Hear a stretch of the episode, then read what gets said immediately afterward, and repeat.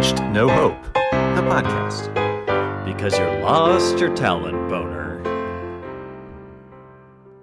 Hello, and we're back Woohoo! with No Hope, the podcast. I'm Tim Allmiller, And I'm Scott Schneider, and we have our special, special guest, guest. Miss Shanna Sharp, returning for our second collaboration and creation episode. Hi, Shanna. Hi guys, thanks for having me back. Hi. Thanks, Thanks- for being here. Thanks for I- be- coming back. It was. A, I, did, it I didn't run away. It was so fun to uh, to we- relive some of those. Oh my god. I feel like.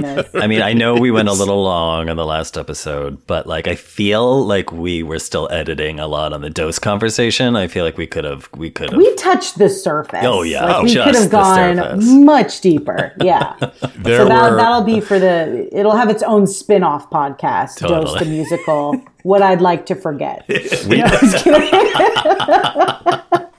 Oh my god, exactly. We didn't even mention the very first read through. Do you remember when one of our one of our leading actresses, the other leading actress, was well, how many hours late? Three hours late Yes. to the oh, right. I was actually thinking it, but then I oh, was So like, "Oh, I should be nice and not and not."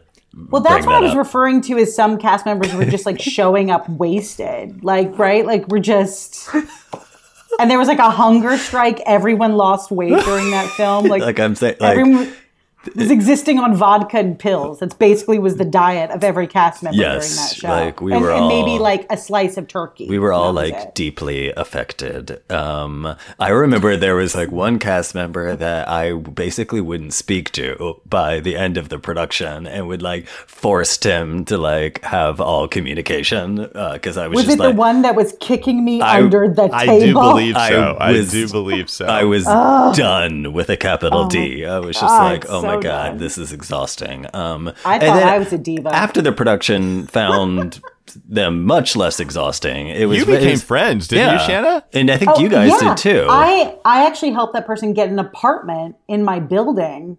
And Mm-hmm. then yeah, we became friends after that. And then like I, it was weird because like maybe it was a year after, months after, like that person actually apologized. Oh, for wow. being such an. a- I an think I remember that, yeah. And I remember having Yeah. a much more positive experience too after. Again, I think it was just Dose the Musical. It was a lot. It was a lot for all of us. a lot of feel, feel, a lot of feel. Well, you you also recognize that like all of us knew each other, even though we didn't know you like. We, it wasn't like we we knew you for years and years, which we did know. Um, Mm-hmm. Obviously, David uh, and and John knew Lauren for years. Well, and Casey, But he- too. He, and Casey, of course. Yeah, yeah, yeah. Right. Oh, yeah. Yeah. But he was, you know, coming into that situation where it's such a tight knit group of people Mm-hmm. has to be a really fucking hard thing to do, Yeah. which which we have forced people to do many times um, at, when we're working together. Interestingly enough, over But the in years, fairness, we're a pretty welcoming group. that's true. Yeah. that's true. You know. Yeah. We are. And we I are. And are. I will say when I met you guys, it was kind of like I felt that instant. You know, sometimes people you meet and you're just like, oh, these these are like my people. I know these people. Yeah, absolutely, so- absolutely. And, and It- I think that speaks to a lot of people that meet you feel that way. Yeah, so I I think- think, that person was just having their time of the month. Totally. Yeah, and I think I think it was yes, there was definitely no wall whatsoever with Tim and I when we first met you, as per Yeah. your your Yes. story of your Yes. quote unquote audition. The PG version, yes, the PG version of that audition. In Oh case you're just joining us, by Yeah. the way, we are No Hope Productions. We are Tim Allmiller. Oh, who am I? Scott. I'm, I'm Scott Schneider, and we write, write musicals. we, we write other things. musicals. We produce stuff. We write songs. We work with uh, incredibly talented people. We not we're not sure why they they agree to it, but they do. And Miss Shanna Sharp is one of those people, and she's with us today to talk a little bit more about some of the other stuff we worked on together, and also to talk about some of her own work. Uh, before we get to that, oh, and I'll also talk about a musical that she doesn't like because uh, on the last episode we talked about a musical that she loves, which was Into the Woods. um, Um, which I'm excited. we have a couple- I'm excited about because um, isn't it fun to talk about things that you hate, Shanna? Like I don't know. It's She fun. said it was hard. Yeah. it was. It's hard for me to. Because I'm like you, it was hard, it's hard for me to find the musicals that I dislike because they are far fewer than musicals that I love. But it's kind of fun to just like rip into something. Well, Oh yeah, and I think if you've ever put together a production, you know the work that goes into it, no matter how crappy it turns out. And so there's a certain part of me as an artist, like I feel bad bashing when I know the process was so. They just did the best they could do. you know? Totally. That's something that is something that we we kind of like in the earlier episodes we had that kind of disclaimer like even Yeah. though we're going to be really frank about our opinions we it, it doesn't it doesn't mean that we lack respect for what people are doing and how yeah exactly what effort Yeah. and time and I mean it is a it is a gargantuan task to do to to even you know uh, the little musical that we did with five people on stage. I Oh mean, my look God. at Yeah. how much that took, how much money it took, toting things. I mean, it was just it's so much. It's crazy. so Yeah. many logistical moving parts and like you said that was like a very very very very small production uh, comparatively speaking um, i'm sorry that i interrupted you tim you were keeping the train on the on the track That's okay. and- That's okay. I want I want to talk about just a few little tiny rewind things, which are I think would be fun to to talk with Shanna about because um, Scott a few weeks ago shared Jesus Christ Superstar was one of his favorite musicals of all time, Nice. and we I I w- I had this thing about Ted Neeley, and I was like I feel like Ted Neeley um, has has used well i don't mean used. I mean it's uh, jesus christ superstar was has been the defining role of his life. And i and i we were trying to figure out if that was kind of true and if he was still doing it. And yes and no i mean he he he's like seven he's like 72 i think i read yeah um, he has remained a performer and a recording artist for the entirety of his career, which has largely, as I said, been defined by his role as Jesus. However, he actually recorded an album with his band before he started his stage career, which began by being cast in both the New York and LA productions of Hair as Claude. Hmm. Really? Ted Neeley started Wow. out as Claude. Yeah. And that's how the director, Tom O'Horgan, directed both Hair and Jesus Christ Superstar. That's how he found, found him. He was originally up for the role of Judas because he was more interested in that role as, as, a, as a role that was like, you know, uh, obviously very different than what people's expectations or ideas about that, that man or figure are. But then here we go down the role as he reprised the role of Jesus in the late 70s, again in the 90s, in 2006, in 2009, in 2010, and then in Italy and other countries in Europe went on a tour in 2014. Wow Um, so yes, he has been playing Jesus literally all of uh, like all of his adult life, which I thought was is pretty fascinating. and so- some That's of a those really hard role. yeah vocally. i'm like that's so impressive if he still has those notes he can That's still s- uh, everything I read was like he can still sing those fucking notes, and he's you know seventy two years old. Um, and another just like odd little bit of trivia: he had a cameo in Django Unchained. What? Yeah, that's right I was like, I, I mean, I don't remember him because I don't think I would even know what he looked like, but I'm pretty sure he still has that long hair. I think he's always kept his Jesus hair. um, so I'm really curious now to go back to that movie and and uh, figure out where he was in that film. But Searching frame by frame. Like, Yeah. exactly. Like, how did that happen? The direct somebody must have been like a. I know Jesus Somebody Christ had- Quentin superstar Tarantino fan. must Yeah. have been a Jesus fan. Totally. Like, yeah, exactly. Rent was due. Um, so this is my this is my question for two you. Shanna. This is my Yeah. random question for you. We were trying to figure out: Do you pronounce this is a topic jump? Arthur Laurents or Arthur Laurents? Do you have any idea? I, I, as far as the, I'm from Alabama, so I definitely don't say things correctly. So I don't know why you're asking me these questions. All right. Um, I would say Lawrence, but I mean, again, I say things like insurance and umbrella. So do you say do you say roof or roof? I say roof. I'm not a dog. I remember my, But- my grandmother had like a weird like Kentucky accent, and she'd say stuff like roof and. uh, My Well, my mom says says wash. Tuesday. Oh, wa- oh my mother says warsh. Oh yeah, she Warsh. said. War- my grandmother warsh. said warsh. She Yeah. said Warsh. warsh. Yeah. That's some Midwest Southern stuff. Yeah, Yeah. My father yeah. says Monday, Tuesday, Wednesday. And instead of measure, he says measure. Measure? I'm going to go measure something. I can't even do the vowels on that one. Measure. Yeah. Me- measure. Measure. Oh, it's not Jewish. measure. Uh, Major. Um, my God. okay, I have one more fun thing about Okay. uh, Evita. We were talking about the character of Che. Mm-hmm. A, a little shout back to Mandy Patinkin.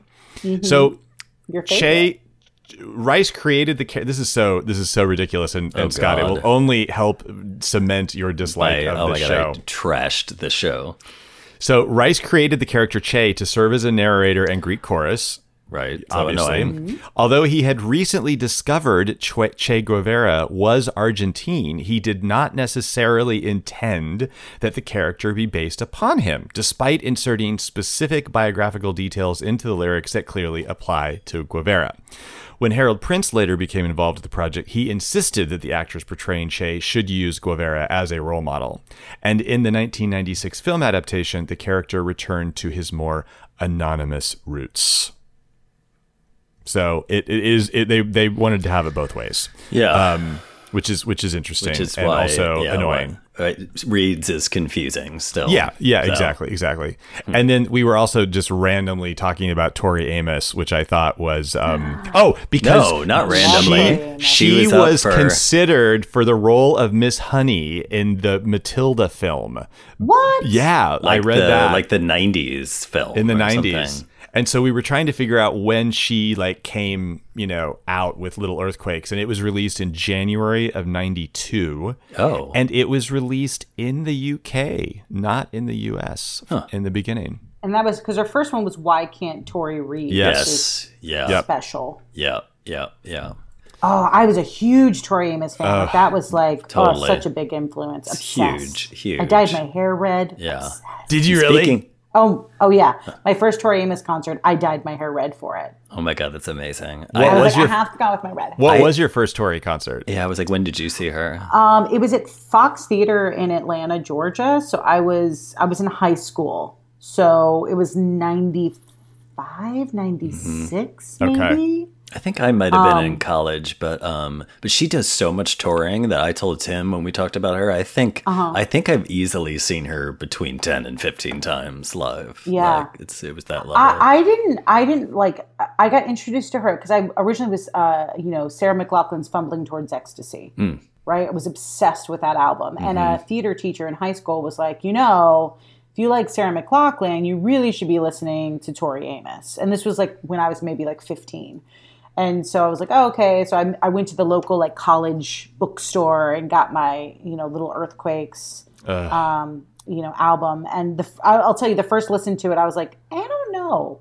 and then I listened to it again and again and again and again. And then I was obsessed. yeah, Um, and then, you know, from there, learned about, you know, it was like Kate. Then someone was like, oh, you should know Kate Bush. If Right, You like yep, right, Amos. So it yep, was like, yep. You know, and then people are like, oh, you should know Joni Mitchell. You should know all these, you know, Yep. like this expansive, you know, female singers going back. yeah. The they, lineage. they they definitely set Yeah. you on the right path. I would say Yeah. uh, in Yeah. that sense. I recently bought the vinyl for uh, for uh, Little Earthquakes because that album is uh, such Oh, that a would be seminal a album. great Yeah. album to have. Cause, yeah, because they on like just reissued it or something uh, in the last couple of years. Yeah, good times. Yeah, I had a giant poster over my bed of like Tori Amos on the piano, like one of those, you know, larger than life.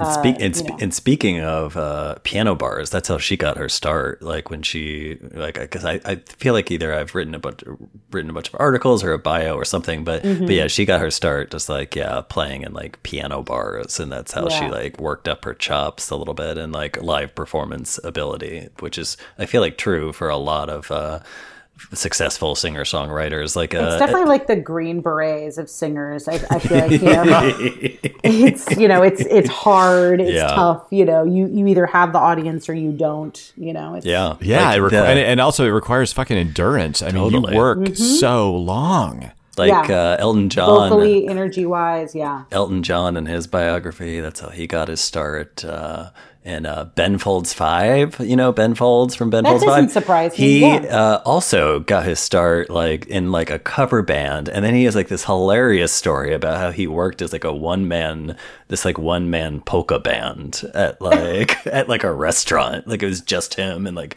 a synthesizer, and you know he had like a costume on. And, Oh my anyway, God, so it's great. like yeah, I was like, Yeah, I, I, feel like rarely out, out of the gate as an artist, like maybe now in like a YouTube era, but rarely is somebody just, you know, of an older generation just like went from like, oh, I'm going to write a song to be like playing out Madison Square Garden. Yeah.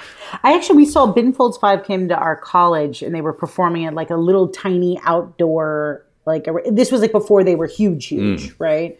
Um, but I just remember thinking they were so awesome. Yeah. It was like right around the time that Brick was on the radio. Oh, okay. Yeah. Nice. Yeah. I remember that song was huge I, when I was I in college. Song. Yeah. Yeah.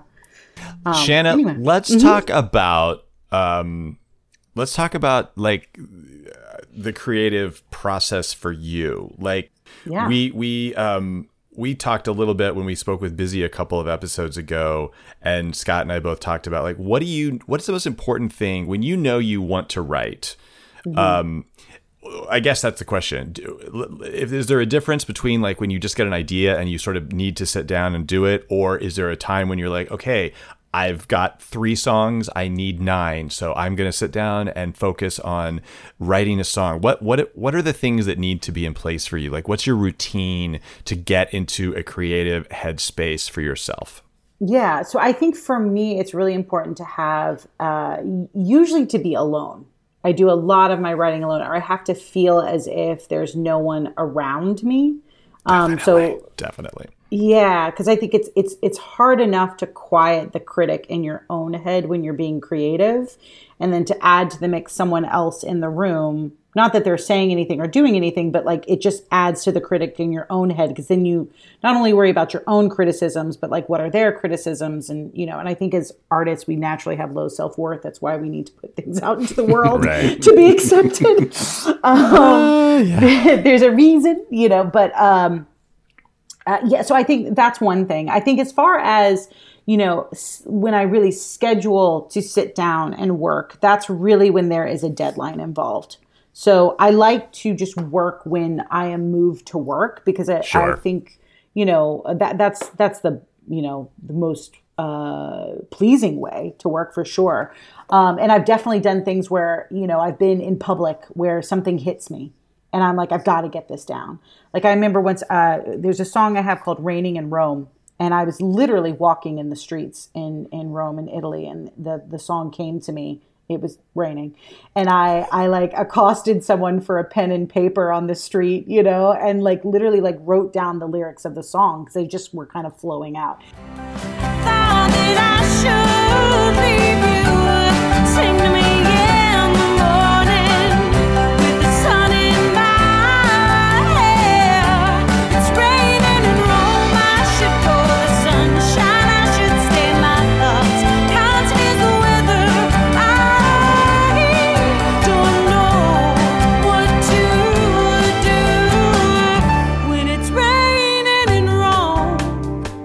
I think it's important that you give yourself the space and time, no matter where you are, to capture those moments because when they flow like that, it's a re- it's really this kind of amazing magical thing that happens, and I don't even know where it's coming from half the time, but it's like this purging of thought and emotion and feeling and you know, and I'll I'll look back and read what I wrote, and I'm like, holy crap, that was good. Where the hell did that come from? Like, you know, it's like when you're just kind of, it, I, I equate it to like, you know, how runners talk about when they get in that zone and they no longer feel like the road. They're just kind of like in this zen state of running, right?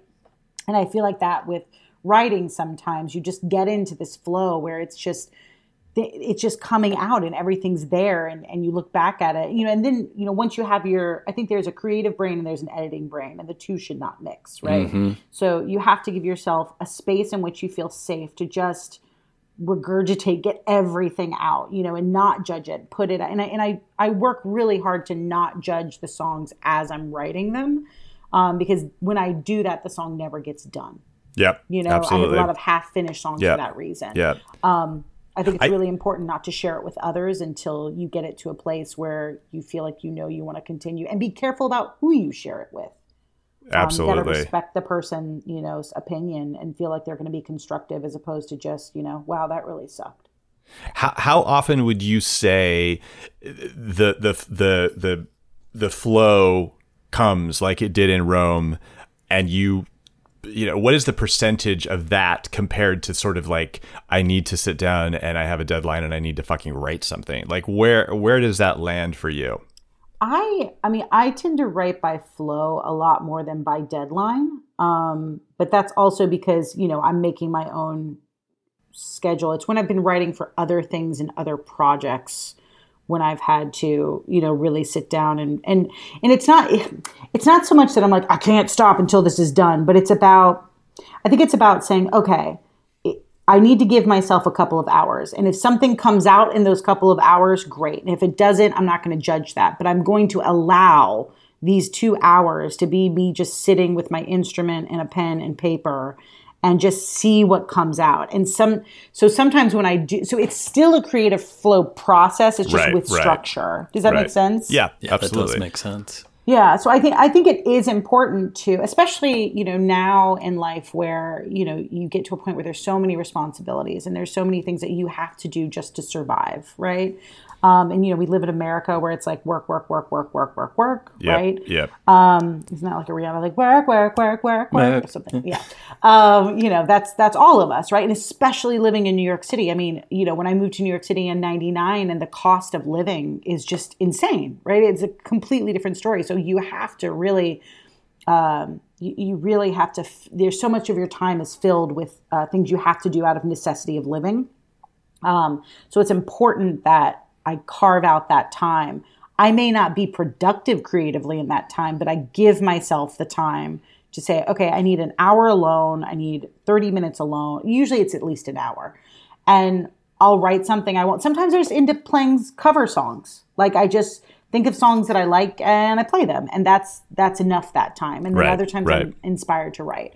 But the the as far as like the you know walking on the street things happening like that it, it happens when it happens and usually it's in states of calm you know so a lot of times you know if i'm in a i write a lot of songs about in foreign countries because when i've been in foreign countries i'm not working you Right. know, Yeah, you I'm- have far less of those every day, like you said, like Just New, the New York stuff. City hustle, Yeah. Yes. got to make The the rent type problems. Yeah, Yes, exactly. And uh, you know, and if it's not if it's not work, it's you know family, it's life. You know, Yeah. Totally, yeah. yeah. So um, I try to give myself. Uh, that- that's actually something I'm trying to work on more is that balance of really giving myself some time to allow myself not to think about all the chatter, you know, and all the things that have to get the the constant to do list of life. Right. Yeah. One of the so- things that I do is I I almost I almost always have to have the apartment in a fairly tidy or clean state because if I don't Agreed. then I get distracted by oh I should be cleaning or I should be doing that. So that's something that I do as a ritual. I'm like and I try to start it the night before I know I'm going to write so that the mm-hmm. night of I can just okay, everything is fine and now I can go sit down and I can focus on that and not think about the apartment's a mess and I, you know, why am I not taking care of it? Just like just stupid shit person. like that. No, that but you're be- right. I, I uh, uh, you know, I'm, I'm able. You're, I, I'm able to be more creative in a clean and organized space. Yeah. Yeah. Which is funny because artists get such a bad rap for being disorganized and you know, eh. but I, but I actually think that's not the case per se, or not for all artists. Oh God, yeah, I'm like the type A neat freak opposite of that.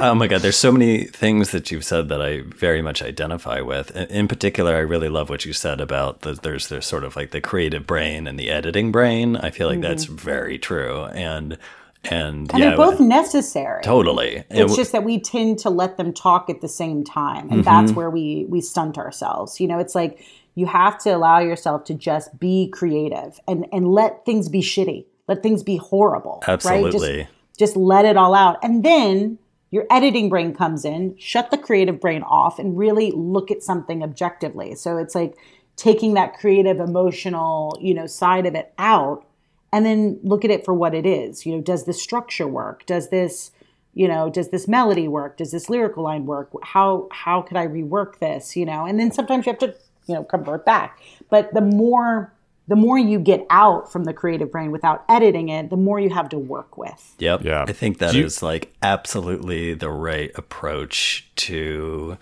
to getting the work as good as it can be. Um, and yeah, Yeah. like you said, not editing when you're creating. And like, you know, every time I've set a lyric of Tim's to music, I, I yeah, I try to be like, like not thinking too much when I'm creating the thing. And like every time I'll, I'll send him something, um, sort of with the footnote, uh, you know, if I like it enough on the first listen with a footnote saying like, and I'm going to listen to this like tomorrow morning.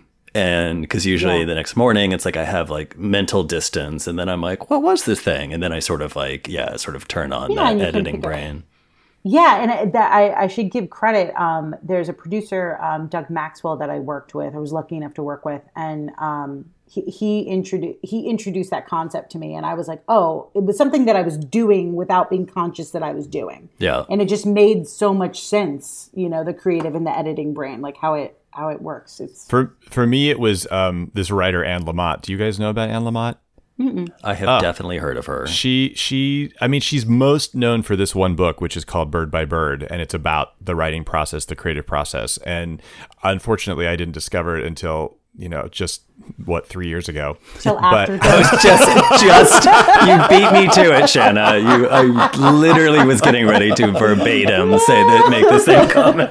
if only we had done it at the same time. Classic. But it was Oh, yeah, the same thing. It's like she's like write your shitty first drafts, Mm. write your shitty first drafts, don't show them to anybody, keep them to yourself and then when you're ready, go back and take yeah, pull out the things that you want and the things that you like and don't feel bad about the shitty things because there's going to be a ton of shitty things and then move on from there you know? And and i feel like i honestly didn't learn that for a very long time. I, I used to just d- that it was so hard to quiet that voice that editing voice while i was writing.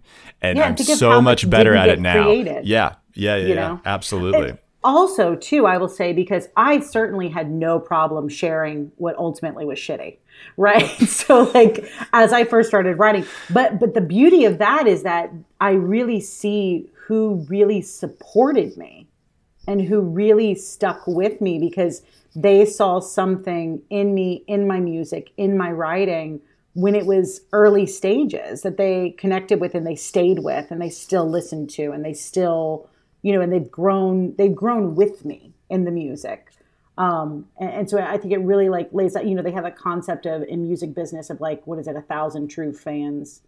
You know, right if you have a thousand true fans spend a hundred dollars on you, then you made a hundred k, right?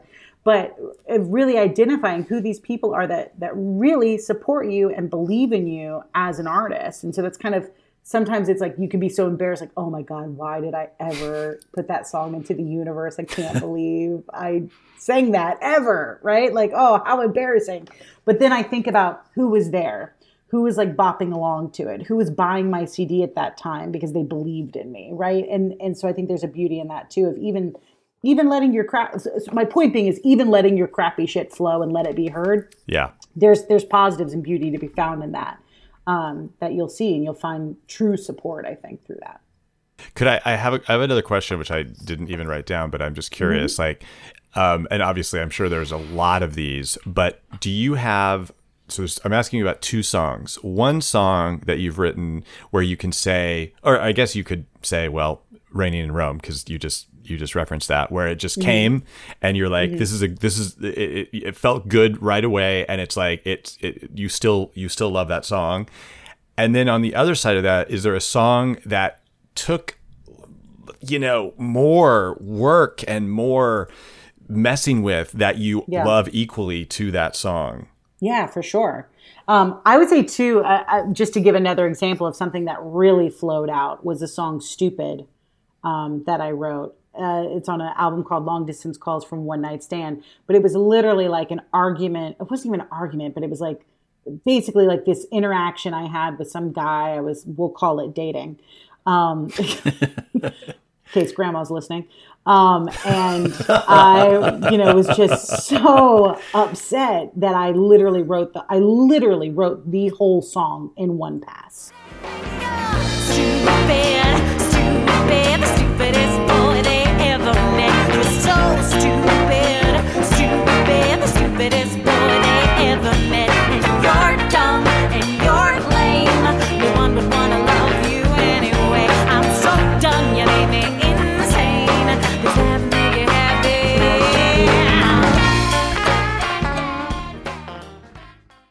um, like It's lyrically. I love whole that so much. Yeah. I love that so much. Yeah. I remember that song. I it was it, before we were. Um, I, I actually went through and like was listening to like it was taking me back, like listening to some of your like first album, like running from Bushwick, and I was like, oh my god, I remember being at so many different say, and, like, venues, bitter end and everything. Like, right, yes, yeah. I used to like love going to that. that I had that my place. own little Spotify K hole the other night because I was I was someone asked me to like uh, it was a song that was going to be on this like advertisement thing for this charity event. So I was like going through all my music trying to find the right song for them, and uh, so I was listening to all of it. And it's it's interesting 'cause I don't listen to my songs that often, and I and I had a realization. I was like, God, why is that? Because I was listening to this music and I was like this is not bad. Like this is I get why people like say they listen to this. I understand why I get, you know, tiny little residual checks in the mail. I understand. This is good stuff.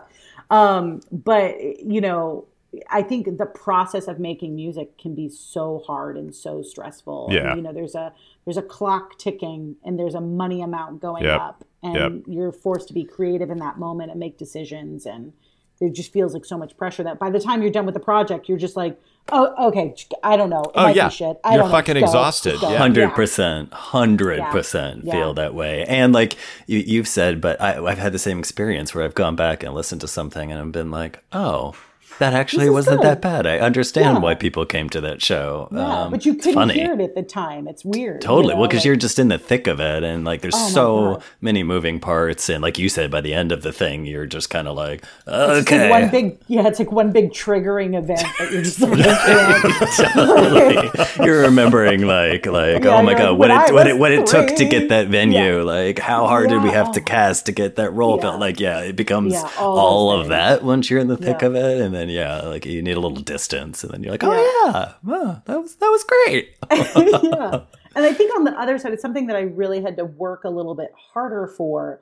Um, was a song called "Light of Day," which is also from that thing. And I and I only say from the same album hard- or Same album. Okay. Yeah, same uh, long distance long distance calls from a one night stand. We usually just call it long distance calls because that's a mouthful.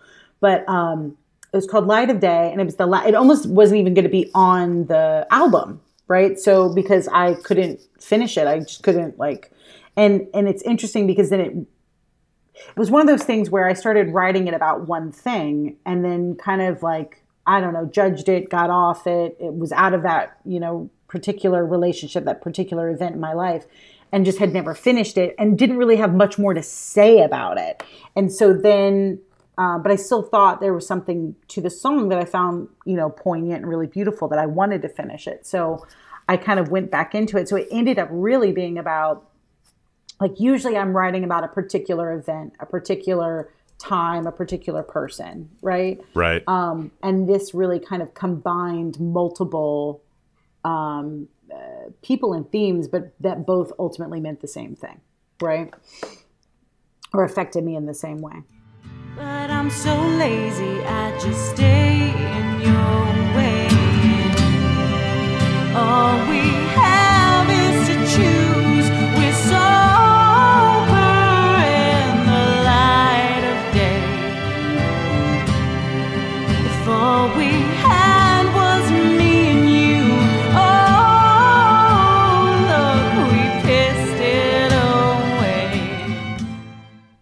But it ended up being something that I'm really, really proud of as a song, and ah, I think is really That's beautiful. great. And I feel like sometimes, I, I don't know about you, but I feel like that can also be as satisfying as the like, oh, this just came out of me. The thing that you like worked on and had to tinker and had some life experience in between and then got it to the point that you were happy with it. It's like, oh, all of that work was like worth it, you know? Yeah, yeah, for sure. And I, and I think that's what makes me feel like you can actually do the work. Like it, like it's not just luck.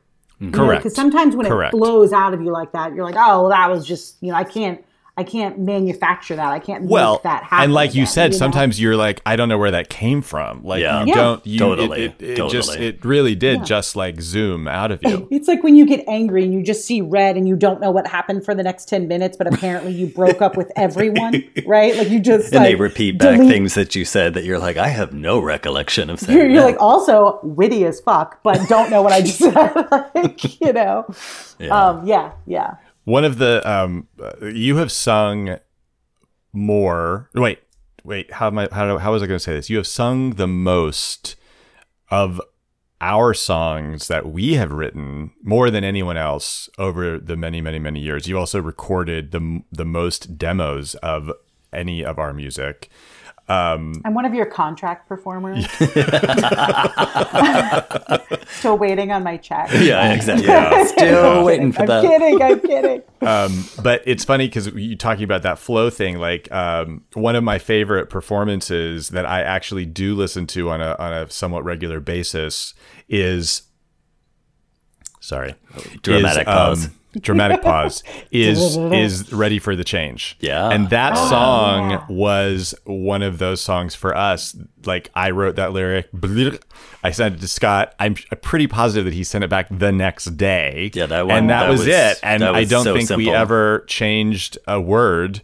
Um, and then when you sang it i remember and one of the things that's so amazing about the the um, the live performance at the, the which happened at the duplex you know it was the title song for the cabaret and it was about it was like the 11th hour number you know and and you went up there and there's just this incredible I mean, you, you're there's such a fucking like precise vocalist. Like you have so much uh, pathos in everything you do, but you also have so much fucking skill, and you just like l- layered that thing up until that last moment when you act, and you would you would sang the chorus. The, li- the you know the, the title chorus before mm-hmm. but there was something in that last way you did it and the audience just was like like it's so it's it gives me chills just thinking about it. Like every time i listen to it it gives me chills because i remember that night and i was like oh my god oh my god. Like it was just it was just fucking beautiful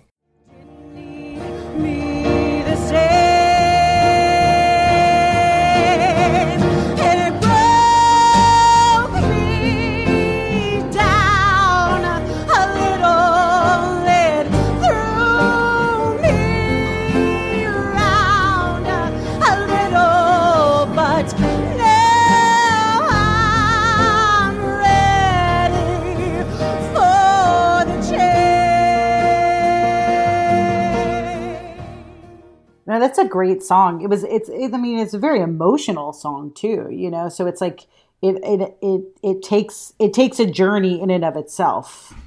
You know, even though the chorus repeats and it's the same words, but but it is a journey. You Right. Know, it's about a journey, and Right. the song in and of itself, you have to kind of go through that journey, right? You don't want to just blow your wad on the first chorus. Yeah. So, but no, I'm glad. I'm glad it came off that way. I, I really. Um, I, I've loved I've loved singing your songs over the years. So, oh my God, we're so in love. Ah.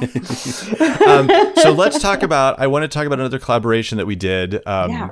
and that is uh, oh by the way I, i'm going to talk about the evolution music video which we did with siren um, but i also just watched uh, the amsterdam video which was directed by your Oh. husband which i had never seen Yeah. before Yes. would you talk about that a little bit like how did you like who were those two dancers How did I rope them where into that? yeah where did that happen did it happen in amsterdam Uh, no, that was filmed in Central Park. Okay, actually. okay, okay. Because for some reason, Um, the way it felt, it felt like it could have been in Amsterdam. Like I mean, never. that was the point. okay. so okay. There we go. Well, that's Um, it. Worked then. yeah, we kind of, you know, we, we when we were scouting locations for where we would do it, um, and that was actually choreographed by a friend of mine, um, Sam Doblick, who's a dancer, and um, we actually we had recorded. My husband and I had done the first video was for satellite radio.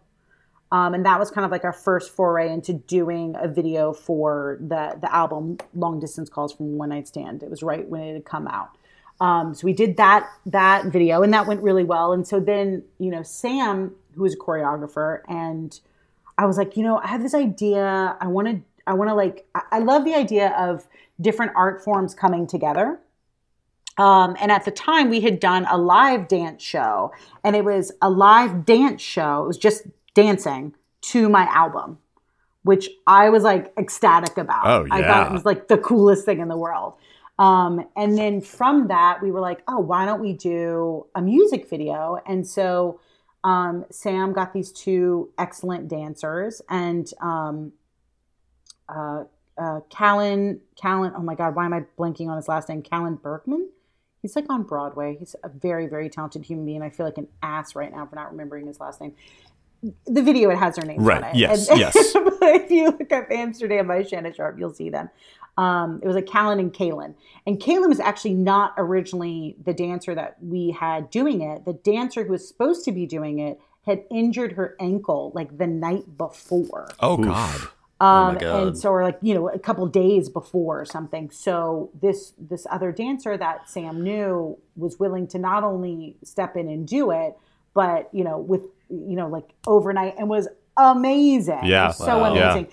And that day when we filmed was one of the hottest days in New York City. So those two dancers were not only like dancing their faces off, but like in the worst heat in the world. Like I had like those little battery operated fans. I was like fanning them down in between. Like I was like, I'm so sorry. I'm so Oh my sorry. god.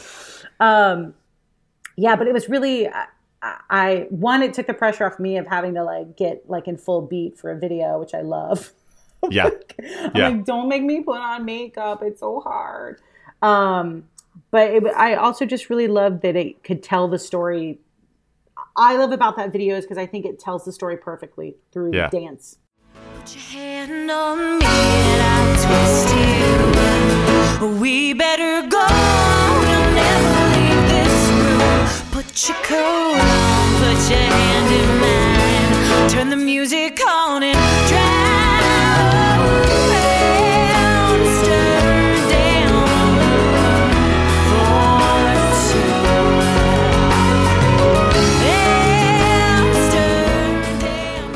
Yeah, Yeah. you know what I mean. It tells the story, which I It's love. really beautiful. I, lo- I, I was like, I can't believe I haven't seen this before. It's I also love crazy. it, and I love your story of the the dancer stepping in. I feel like that's testament to like the disgusting amount of talent that exists in in New York City. Uh, it's Oh just it, it never ceases to amaze me.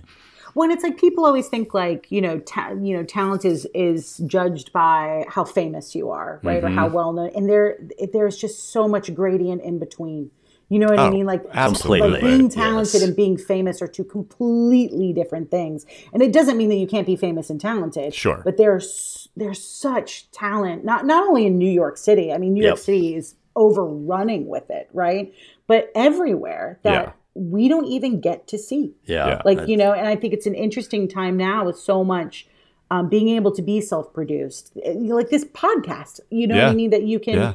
Put things out into the world that people can find and connect with that otherwise you know the major radio stations aren't playing you know that you know it's not on the wb it's not you know like you can really connect to so much talent now which is awesome Yeah, absolutely.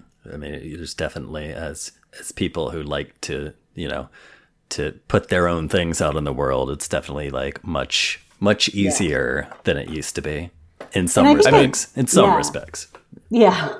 And I think too the collaboration with different artists. I think, you know, and, and that goes into, you know, us working together. I think when you open yourself up and you collaborate with another artist, everyone's gonna bring a little some their own little spice to the mix, you know. So it's um I remember when I first first started, I had a hard time like letting other people sing my songs because they were so personal. Personal. Yeah.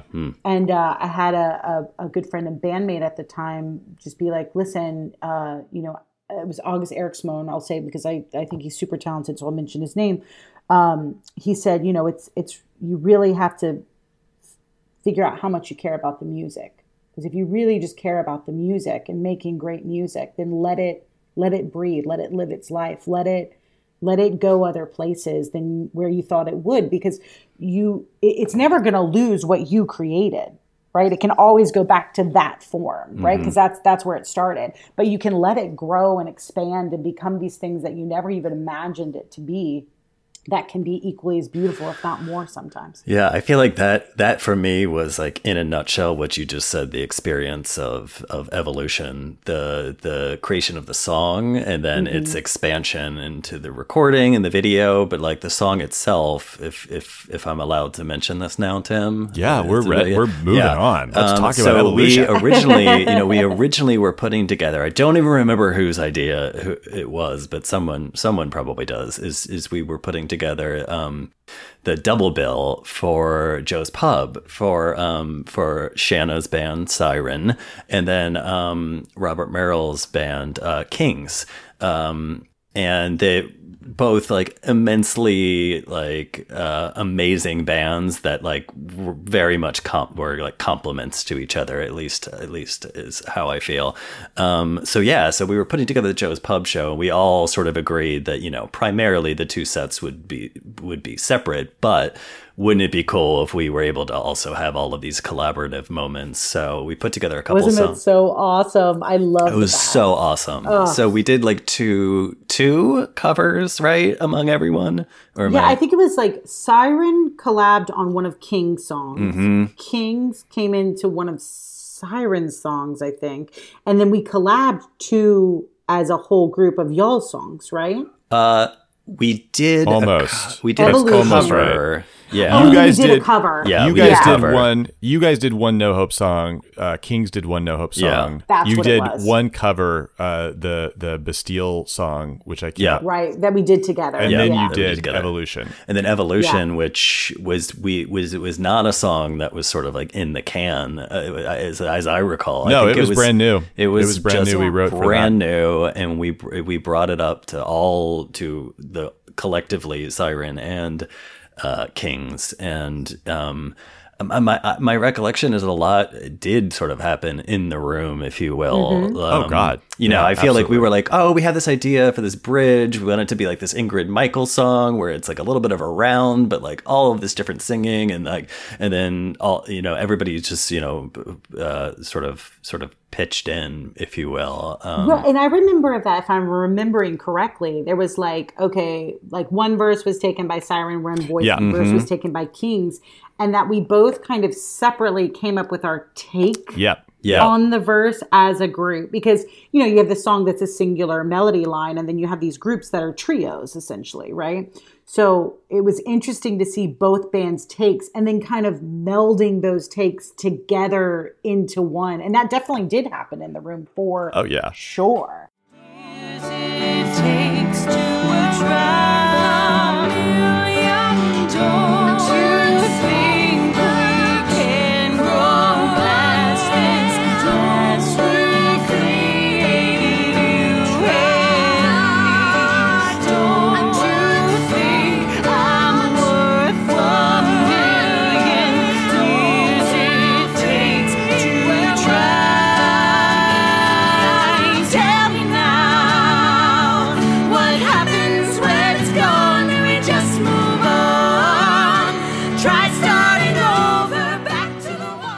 It's one of so the. and, cool. and I speaking felt of like another. the- Speaking of another track that I actually listened to, and it, we don't have a great audio recording from the Joe's Pub concert, unfortunately, but we have the final rehearsal, which I just recorded on my phone, I believe. So it's hmm. pretty clunky, but I still listen to that because it is all six of you just it once it gets into it it's just it's just so gorgeous and I will still listen to that um that rehearsal recording.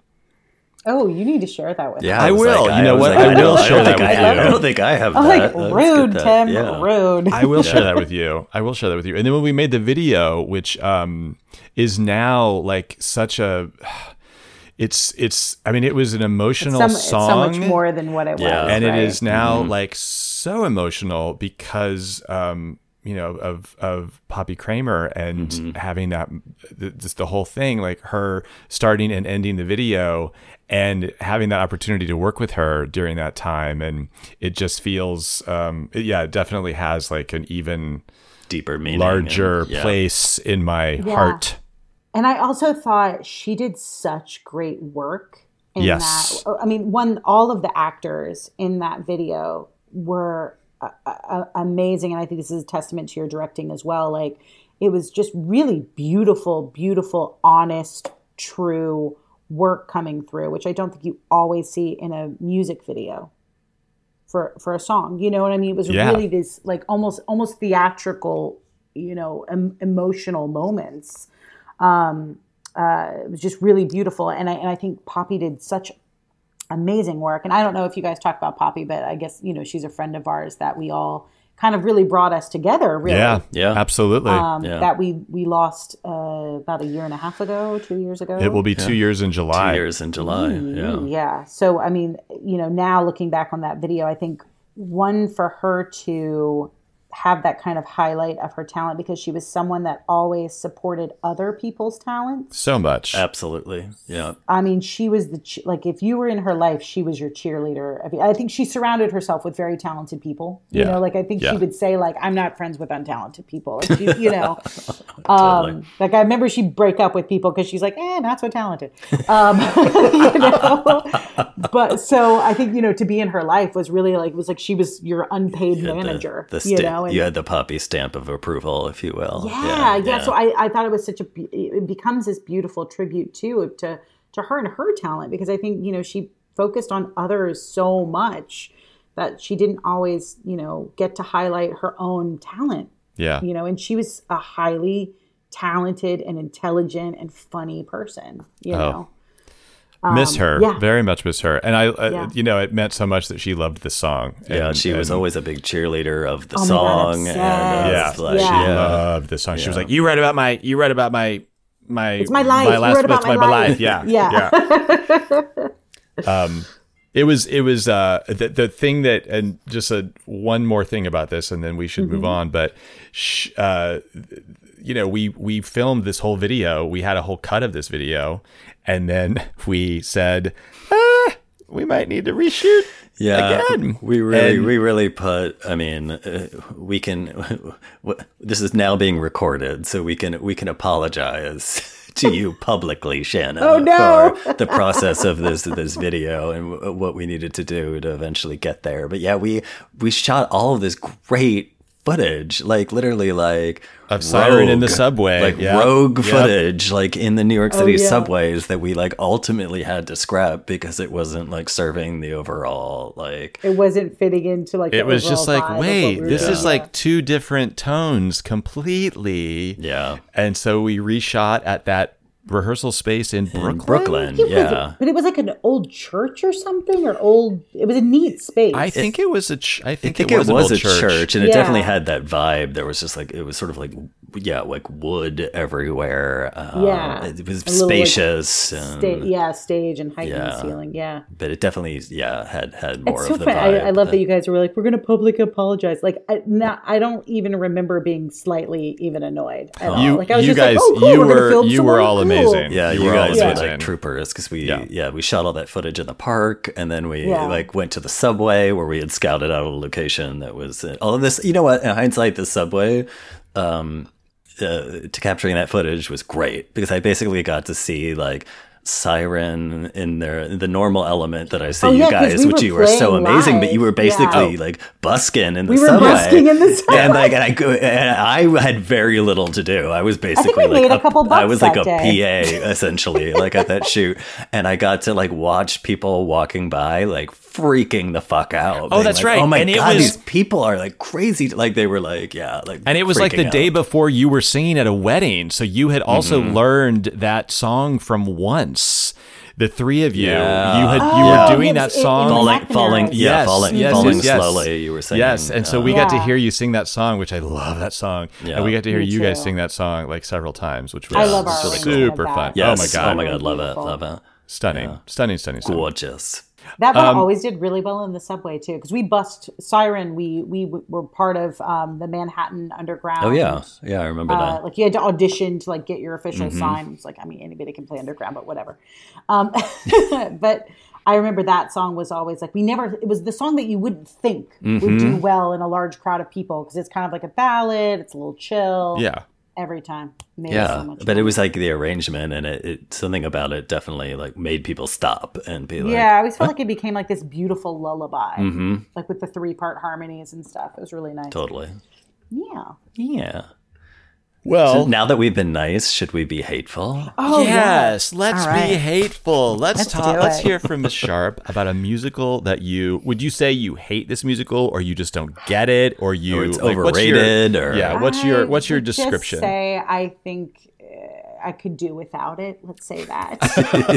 like if this, if this just never existed. I, I don't think I'd be sad if I never knew about it, um, which is Dance with a Vampire. Oh, so you actually saw this Wait, where did you see it? So okay, so I was working at John's Pizzeria, right, with the swirling uh, Broadway. You know, it was uh, Yeah. the my waiting tables job at the time, uh, or a bartending job at that time. But I was working there. You know, it's surrounded by Broadway houses, so we would inevitably get, you know, Free tickets to like stuff. They come in and be like, "Oh, come to the previews, come to this, come to that," or just come and sit. So we actually have audience members.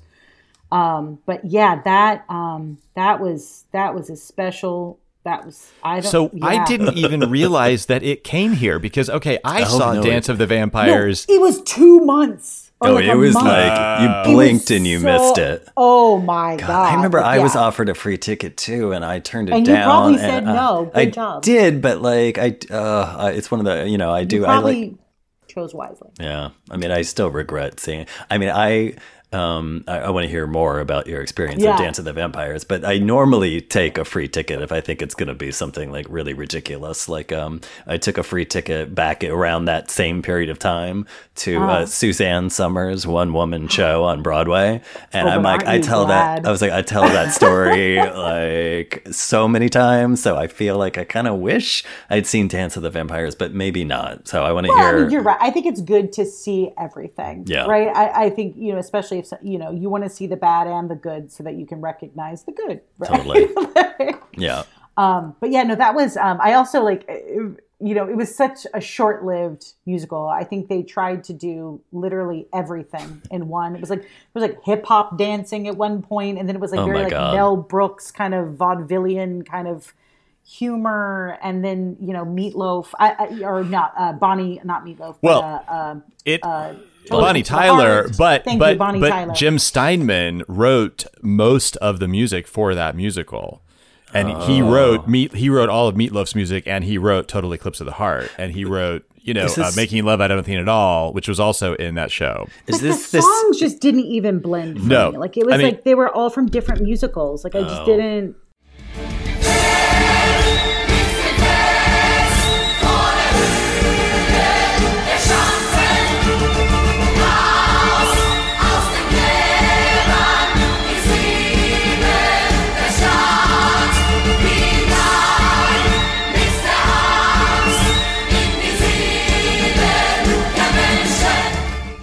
So, weird. and you know, it's based on a like book. '74 uh, movie directed Oh, by a movie. Roman Polanski. Yes, What? Oh yes, yes, yes, yes, yes. I I, had- do know that. which was a also comedy.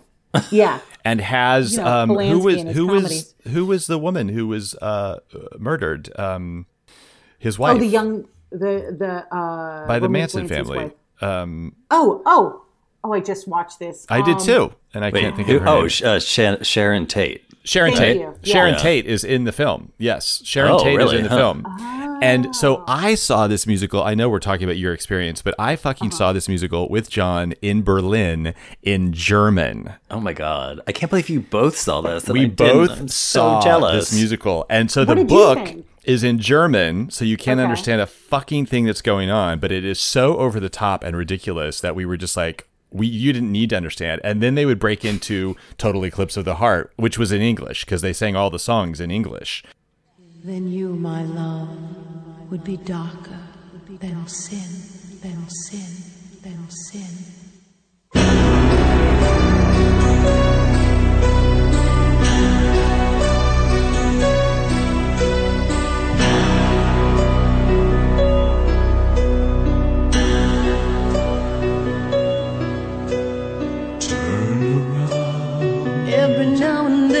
Get a little bit lonely. and it was the most bizarre thing. And you know, that is one thing about Germans and their musical theater. That show ran for like four years, I believe, and Really? toured all over the country. It was hugely successful. Well, because like Wow. didn't like didn't like Starlight Express run for there for like Starlight Express decades? is still running. yeah. So, So there. So Um, wait, you saw it and and you just saw it once. I just sure. saw it once. That was enough. Um, and well, I also had like a personal experience too, because you know I was bartending at John, so the cast members would come over and drink after the show. They'd have some drinks. So I had a, a tryst with one of the dancers in the show. But I will say this: it was one night, one night only. Um, but it was it ended tragically. So I I Oh. I we were. I'm like, where is this story gonna go? a singer songwriter having a tragic romance night.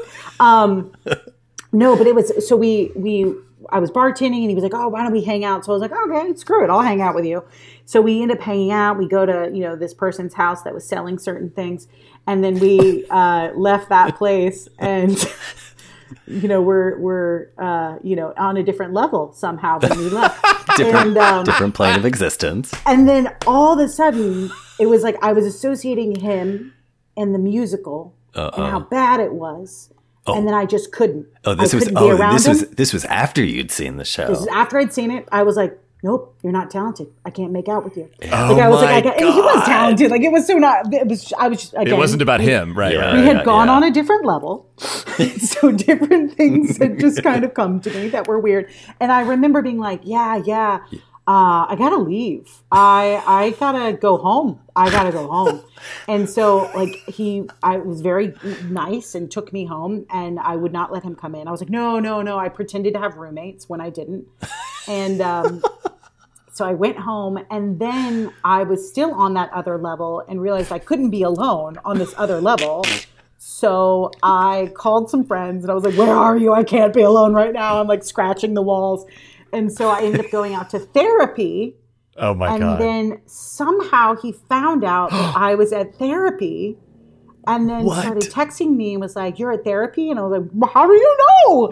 And like and he's being like, I knew we shouldn't have stopped hanging out. I'll come over. I'll come Oh, get you. my I'll come whatever. And I was like, No. Like it was and so then I was, you know, like making my friends try to hide me and it just it was So you were like weird. hiding in a corner of therapy, know, in like, therapy, behind like five human beings. Like, scared straight girl like in the corner there and he'd be like no someone's trying to make out with me yeah like it was, my it was a God. very it was a very weird weird evening but i never i never saw that dancer again but Could Um, could you even tell uh, tell us what the plot of Dance of the Vampires absolutely is? Okay. absolutely not nope. Is there any song other Nope. than Total Eclipse of the Well, Heart? yeah, yeah, yeah. I think they did um, that song, there's a the Air Supply song, in "Making Love Out of Nothing at All," which was also Oh, see, written I don't think by I even Jim realized. Steinman. I don't think I realized it was like a bit of a jukebox musical. Was there original music as well in it? yes Okay. right there was there was like chorus numbers with Huh. vampires dancing and There was, like, yeah, yeah, yeah. But I Is this think not? Was this the show that Michael Crawford was in, or was that the other vampire musical?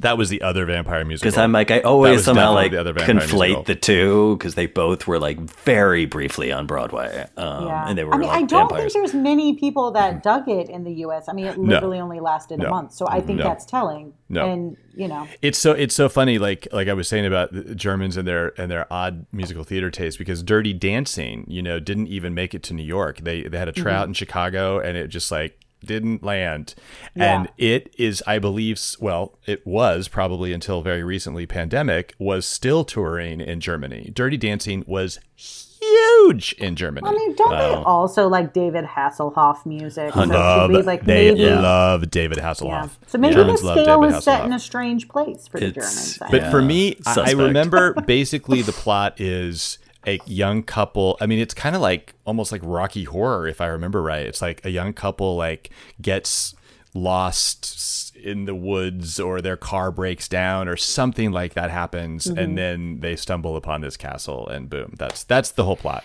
i don't even remember if they get so away it's basically Rocky Horror Picture Show. It's yeah, basically rocky say, horror sounds picture very Show. Rocky Yeah. Horror esque. And I which don't- That's, that's has- what I mean. It was just it was so many things all in one that I didn't know what it was. yeah Yeah, If that makes any sense. Like sometimes they're just they're just trying too many things. like they at just once. didn't pick a lane. It We- sounds like it was just like Yeah. all over the place. Schneider like, oh, you, this was popular once. Do that. Oh, that was also popular. Do that. You know. Schneider, you have to before we record again. You have to like go listen to a couple of tracks. I'm sure there's a cast recording somewhere, right? Even if it's the German one because it's sung in English, so you can. Oh, still I'm listen to sure. it. I'm sure that one. Well, you can go on YouTube and Yeah. enjoy. I was gonna say I'm sure. Although now that I've heard both of you talk about it, I think I'm. I don't think I'm upset that I missed it. Like you um, two will be hiding in a corner of therapy by the end. because you lost you lost your talent boner for somebody. you lost your, you're gonna lose that talent boner. Oh my god, that is wow. kind of true though. I agree with you and with Poppy because you brought this up earlier. Mm-hmm. Um, that uh, that uh, it like sometimes you know talent or lack thereof can can play into It's true. Oh yeah. you know I think talent sexual and attraction. For me, it's drive, like having some sort of passion and drive for something. Hmm. for something, right? Yeah, like I remember uh, dating this guy, and you know he was an, uh, supposedly an actor. I don't know, but he was waiting tables like a lot of people do. And I was like, "But like, what do you what do you want to do?" And he's like, ah, "I'm not going to act." And I was like, "Okay, well, what do you want to do?" And he's like, "Wow, you really like want me to have like direction?" And I was like, "Yeah." I mean, isn't It's we- appealing. it's appealing to have a passion. Yeah. One would think. Um, and it's like you know, who cares what it is? You can be like, I want to be like a turkey farmer. Good for you. Right, like, right, Just right. you know, be passionate about something. Like, make a choice in life and do it. Go Mm-hmm. for it. You know, it's so passive otherwise. Like, Yeah. ugh, what a passive existence. I don't know. I just wait to. Know. I just want to be. Just want to play Yeah. video games. Yeah, boner. Yeah, Um. Well, Shanna, um, Yes. thank you. Oh my God. so much. On that note, Thank boner you. killer. Thank you so much, Shanna Boner Killer Sharp. Scene, yes.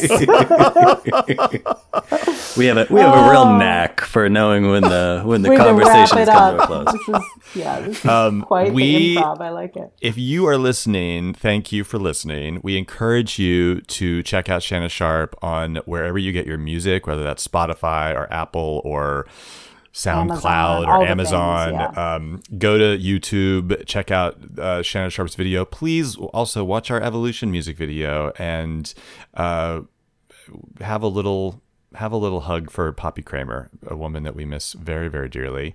Um, and tune in again because we are going to be back with more musicals we love, more musicals we hate, and more incredible people that we have worked with over the many years of having consistent flops, failures, and absolutely no commercial success whatsoever. We are No Hope. And that's it. That's all we got. Scott, you got anything to say? No, I think you, you pretty much pretty much summed it up. Um, You but you know, it down, the, the only Tim. thing You I'll say, it the only thing I'll say though is, you know, without all of those flops and failures, like, I mean, we wouldn't have this podcast because true. we wouldn't we wouldn't have like fun shit that we can recollect. And look at the trove of people you've collected Totally. Oh. with all these shitty Seriously. things. Seriously. I'm, appla- I am applauding.